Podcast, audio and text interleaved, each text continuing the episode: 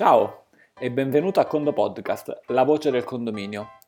93esima puntata della rubrica settimanale di www.condomani.it.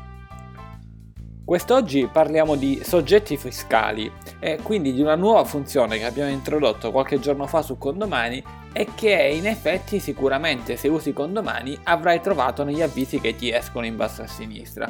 Ma vogliamo dettagliarti bene la funzione per farti capire ancora meglio come approfittare di, di ciò.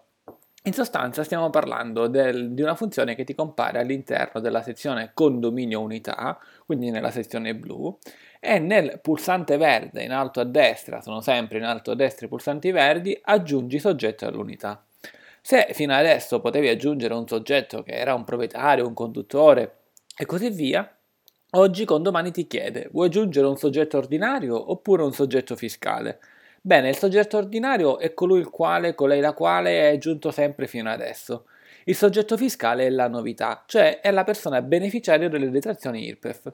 Ma qui subito ti rispondo ad una domanda, una di quelle che abbiamo, diciamo, ne abbiamo ricevute tante in assistenza info-condomani.it in, in queste giornate. Se la persona che deve detrarre i, diciamo, a livello del soggetto fiscale, diciamo, per detrarre i lavori è la stessa persona che è il proprietario, non devi assolutamente aggiungere il soggetto fiscale, cioè è inutile perdere del tempo dicendo che il proprietario, che so, è Ciccio Bruno e deve detrarre poi Ciccio Bruno. Non c'è bisogno, con domani lo capisce da solo, il suo algoritmo lo capisce da solo, non aggiungere nessuno. E allora, quando devi andare a inserire un nuovo beneficiario? Quando su una determinata unità in cui vi è un determinato, ad esempio, proprietario, vuoi far sì che il soggetto che detrae sia un'altra persona. Ma quest'altra persona può essere ad esempio il figlio del proprietario, la mamma del proprietario e così via. Quindi una persona che magari non è proprietario. Questa è la prima ipotesi. Vi è anche una seconda ipotesi. Su condomani o comunque normalmente avrai caricato ad esempio per una famiglia di marito e moglie per comodità, anche se loro sono 50 e 50 proprietari, avrei caricato semplicemente famiglia Rossi. Eh, però in effetti poi vanno a detrarre metà il marito e metà la moglie. A questo punto come fare? In effetti ti conviene sempre lasciare appunto una persona sola come proprietario, famiglia, fa, famiglia Rossi, e così le rate ti esce una sola rata anziché, div- anziché che vengano divise in due rate, cioè uno per il marito e uno per la moglie.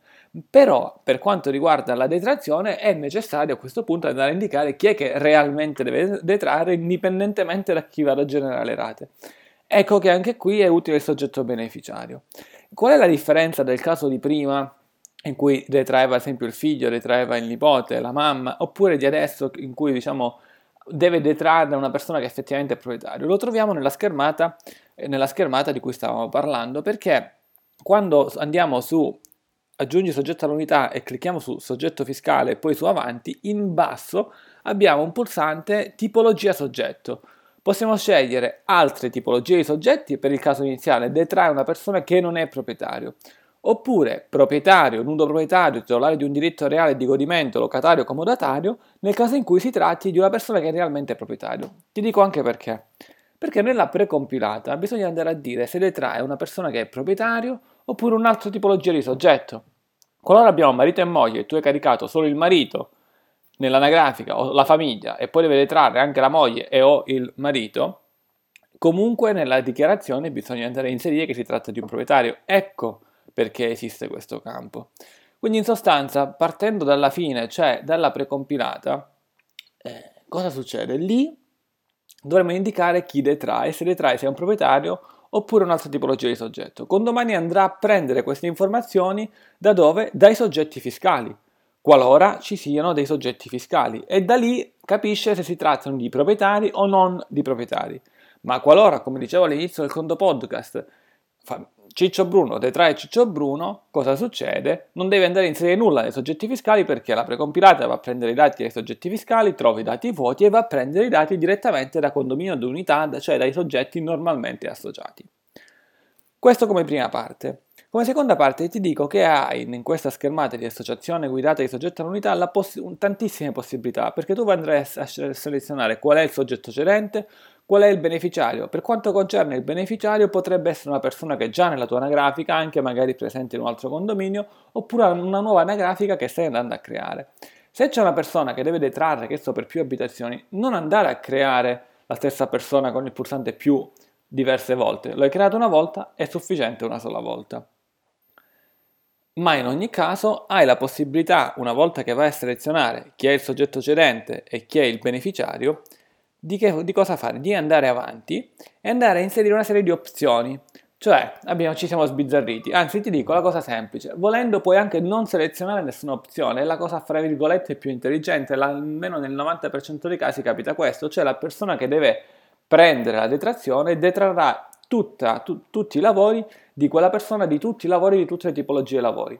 Ma dici, no, ma in effetti c'è questa c'è questo signore che vuole far detrarre i figli che non sono proprietari, ma al figlio 1, diciamo, andiamo a detrarre eh, solamente il, eh, un, il, lavoro del 2016, al figlio 2 il lavoro sul tetto del 2015 che hanno iniziato e così via. Cioè, è una serie di diverse opzioni che puoi andare a inserire qui e magari su 2, 3, 2, 3, 400 unità che vai a gestire può essere che in una ti capita questa situazione.